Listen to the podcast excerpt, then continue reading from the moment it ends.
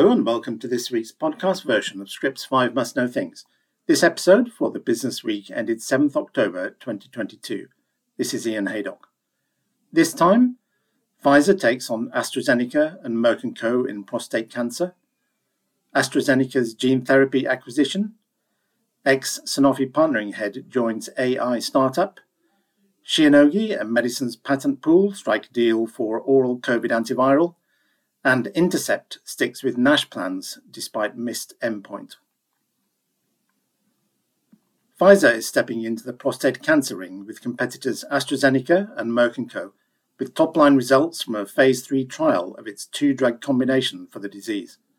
Alaric DeArment writes the company announced on 4th October top-line results from the TALAPRO-2 study of Talzenna, which is talazoparib, combined with Xtandi in first line metastatic castration resistant prostate cancer with or without homologous recombination repair gene mutations.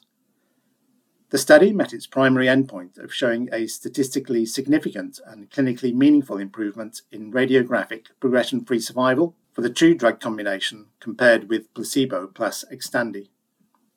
Xtandi is an androgen receptor inhibitor that Pfizer markets in partnership with Astellas for prostate cancer while Talzenna is Pfizer's PARP inhibitor and is already approved for suspected deleterious germline BRCA mutated HER2 negative breast cancer. AstraZeneca Merck's Lynparza, in addition to being the first PARP inhibitor to receive US approval, also has the distinction of an indication in HRR mutated mCRPC for patients who have progressed following treatment with Xtandi or Johnson & Johnson's Zytiga. Clovis Oncology's PARP inhibitor Rubraca also has an mCRPC indication for patients with deleterious BRCA mutation associated disease. Talzenna does not yet have a prostate cancer indication. GSK's PARP inhibitor, Zejula, is not approved for prostate cancer, but like Talzenna is in phase 3 development for the disease. On top of being ahead of Talzenna in terms of approval for prostate cancer, Lynparza also has an edge in combination treatment data in the same indication. In June, AstraZeneca and Merck published data from the phase 3 PROPEL trial showing Lynparza combined with Zytiga prednisone produced an improvement in radiographic PFS among men with first-line mCRPC, regardless of whether they had HRR mutations. Those data will likely add to Lynparza's existing market advantage. Top line results from Propel announced in September 2021 had already drawn talk of Lynparza becoming a major blockbuster in prostate cancer, with potential sales of 3 to 5 billion dollars for the PARP inhibitor in first line disease alone.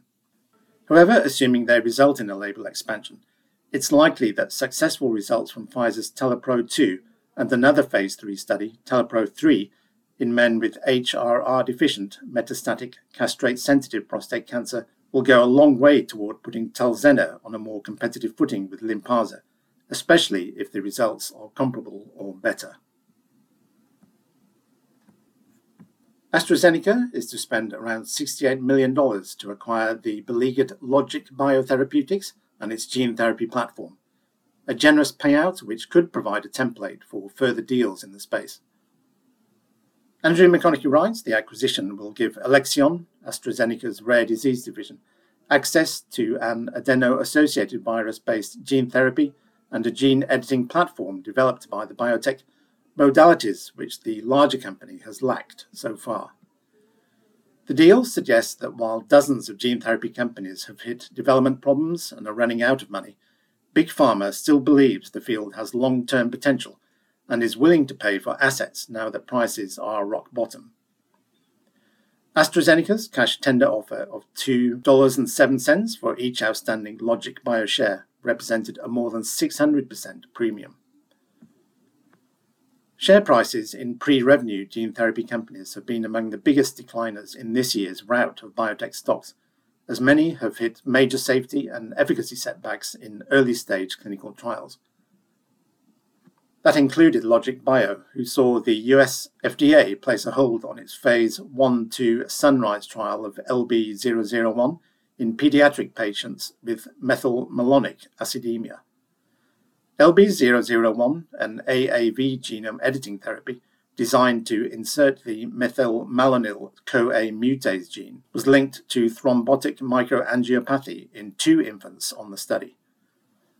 A hold was placed on the study by the FDA when the second infant experienced the adverse event, but the agency lifted it again in May after the patient recovered, and it was satisfied that the company had addressed all the issues.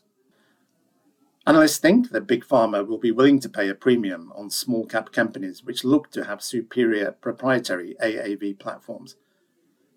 Belief that gene therapies can reach the market and be commercially successful is also being rekindled by some recent advances. These include the European Medicines Agency's approval of BioMarin's hemophilia A therapy, Roctavian, and US approvals of Bluebird Bio's Zynteglo and Skysona. French American artificial intelligence biotech Owkin has pulled off a major signing from Big Pharma, poaching Sanofi's global head of partnering, Alban de la Sablière, to scale up the company's commercial operations and turn it into the leading player in the pharma AI space. Kevin Grogan writes that de la Sablière has been appointed as Owkin's first chief business officer after a six year spell at Sanofi, where he led the big pharma's partnering, business development, licensing, and M&A efforts. During his time at the Paris headquartered group, he led $30 billion of acquisitions of companies at various development stages, plus numerous portfolio reshaping divestments. Now, de la Sablière is looking to make a different type of impact than in a big corporate, he told Scrip, and Owkin, founded in 2016, ticks a lot of boxes. AI is an area he knows well, given that his role also involved leading Sanofi's digital health efforts with major partnerships. The Owkin Pact saw Sanofi make a $180 million equity investment at the end of 2021 as part of a collaboration to apply artificial AI and machine learning to the discovery of novel targets and the design of novel therapies for four cancer types, along with funding and milestones. De la Sablière said he was excited to join the most disruptive AI biotech company in the world in its journey towards unlocking a whole new generation of treatments and contribute to making Owkin the industry leader in the AI drug discovery and development space. He was particularly attracted to the company's ethos, which has created a real balance between the AI and the biology medicine pieces, he said. Shionogi has opened up its oral COVID 19 antiviral, Nc-12 to manufacture and supply by other producers to low and middle income countries around the world under a new voluntary licensing agreement with the medicines patent pool. The fourth October deal gives the United Nations backed pool authority to grant sublicenses to qualified generic manufacturers, which will then be able to supply the 3CL protease inhibitor to 117 countries pending requisite local regulatory approvals. The alliance also suggests a level of comfort on the MPP's part of the efficacy and safety of the drug, which is jointly developed with Hokkaido University in Japan, despite some controversy in Japan over these issues and closely follows new positive phase 3 data, I write in my article. Although Japanese regulators began reviewing NC12 which is branded Xocova in Japan, under an urgent approval system this April, they have postponed a possible approval recommendation twice due to a lack of data proving sufficient efficacy. The key factor putting back a final decision following the last review in July was that existing phase 2 data failed to show broad improvement in major symptoms. There have also been some concerns over teratogenicity and CYP3A inhibition, the latest plan being to reopen approval discussions upon additional and now available phase 3 findings. Practically speaking, one attraction for Nc-12 is the convenience benefit of a once daily dosing regimen, although its five day course length is the same as the other main oral antivirals for COVID 19, Pfizer's Paxlovid and Merck & Co.'s Lagevrio, which are both dosed twice a day. MPP has already signed similar deals for these two marketed drugs. The MPP agreement will see Shionogi waive royalties on sales in all the countries covered by the agreement – as long as COVID 19 remains classified a public health emergency of international concern by the World Health Organization. The MPP agreement came after Shionogi announced on 28 September that ensitrelvir had hit its primary endpoint in the phase 3 part of an Asian phase 2-3 trial in 1,821 patients with mild to moderate COVID-19, irrespective of risk factors for progression and severe complications. The median time to first resolution of five typical Omicron COVID 19 symptoms was significantly reduced in those treated with a low dose of ensitrelvir which is the same as that submitted for approval in Japan, compared to placebo. There was a statistically significant difference of 24 hours. In terms of other ongoing clinical programs, a phase 2b3 portion of an Asian trial in patients mainly in Japan with asymptomatic or mild disease continues, as does the global phase 3 Scorpio HR trial for SARS CoV 2 infected patients. Finally, the long awaited readout from a phase 3 study of Intercept Pharmaceuticals obeticholic acid in non alcoholic steatohepatitis, or NASH, patients with compensated cirrhosis revealed a missed primary endpoint.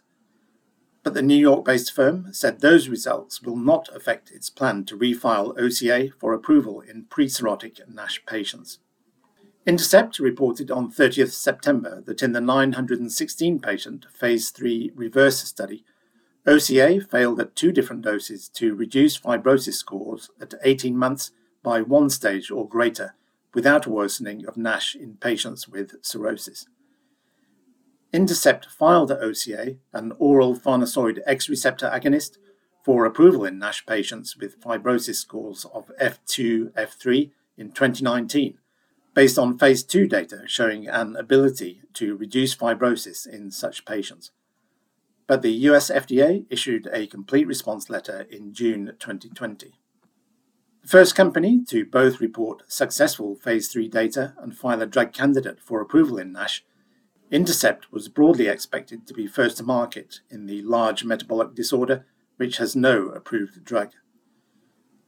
In the 27 months since receiving the CRL, Intercept has consistently said it plans to refile its NDA for pre cirrhotic NASH based mainly on a fuller dataset from the successful Phase 3 Regenerate study.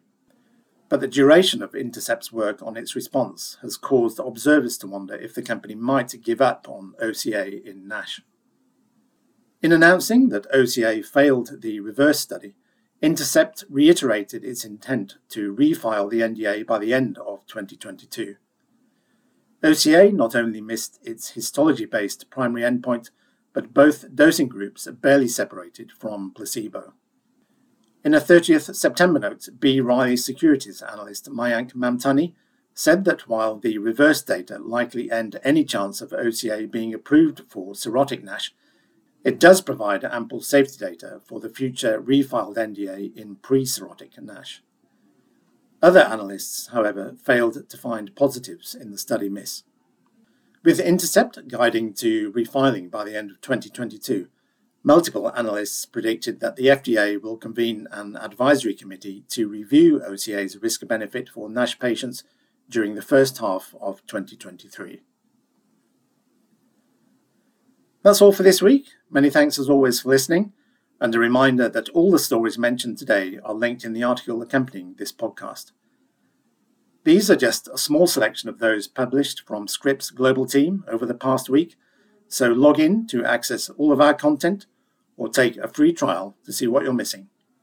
Bye for now.